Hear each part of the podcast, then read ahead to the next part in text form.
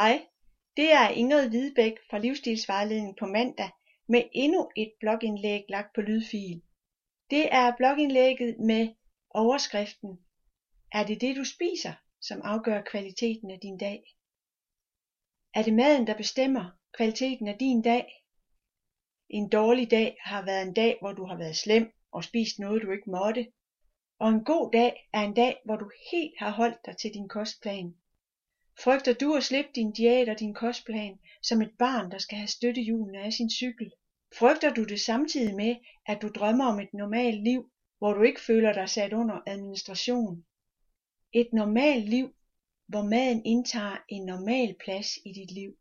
I modsætning til nu, hvor maden på en eller anden måde er infiltreret i alt, hvad du gør og tænker.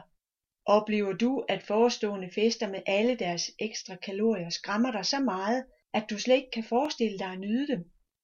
Samtidig så overvejer du måske lige frem at melde afbud af frygt for at komme til at spise det forkerte eller spise for meget. Hvis du indimellem har det sådan, så ved du også dybest set godt, at maden vel at mærke den rigtige mad har fået en alt for dominerende rolle i dit liv. Hvis du bedømmer din dag ud fra din kost, så overser du helt det faktum, at maden ofte bare er et symptom. Et symptom på, hvad du har oplevet i løbet af dagen, hvilke tanker du har gjort dig, og ikke mindst, hvordan du har behandlet dig selv. Har du endnu en gang tilladt dig selv at blive drænet fuldstændig for energi? Har du glemt de små vigtige pauser og bare drønet igennem dagen, som om det var et løb, der skulle vindes? Har du stået på hovedet og været der for en masse andre mennesker, bare ikke dig selv? Har du brugt tiden på mennesker, som suger energien ud af dig og ikke tilfører dig noget som helst? Mennesker, som hele tiden bekræfter dig i, at verden er et ondt sted, og at mennesker ofte er onde. Har du tilladt dig selv at blive fanget i negative tanker og gamle overbevisninger om, hvor meget mere du burde gøre for andre, hvor meget dygtigere, flittigere og mere perfekt du burde være, bare for at fortjene at blive elsket? Hvis det er noget af det, du har fyldt din dag med, så er det ikke så underligt, at du føler trang til noget, som kan trøste dig og give dig energi.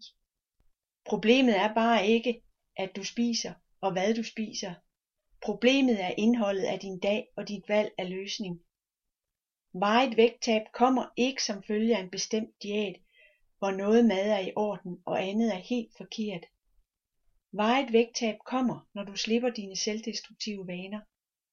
Og her er accepten meget vigtig. Accept betyder ikke, at du skal slå dig til tåls med det, som du nogle gange er. Det betyder, at du skal se på og erkende, hvad det er, du gør.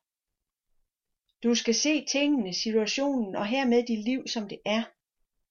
Kun hvis du accepterer det, kan du begynde at forandre det, du gør.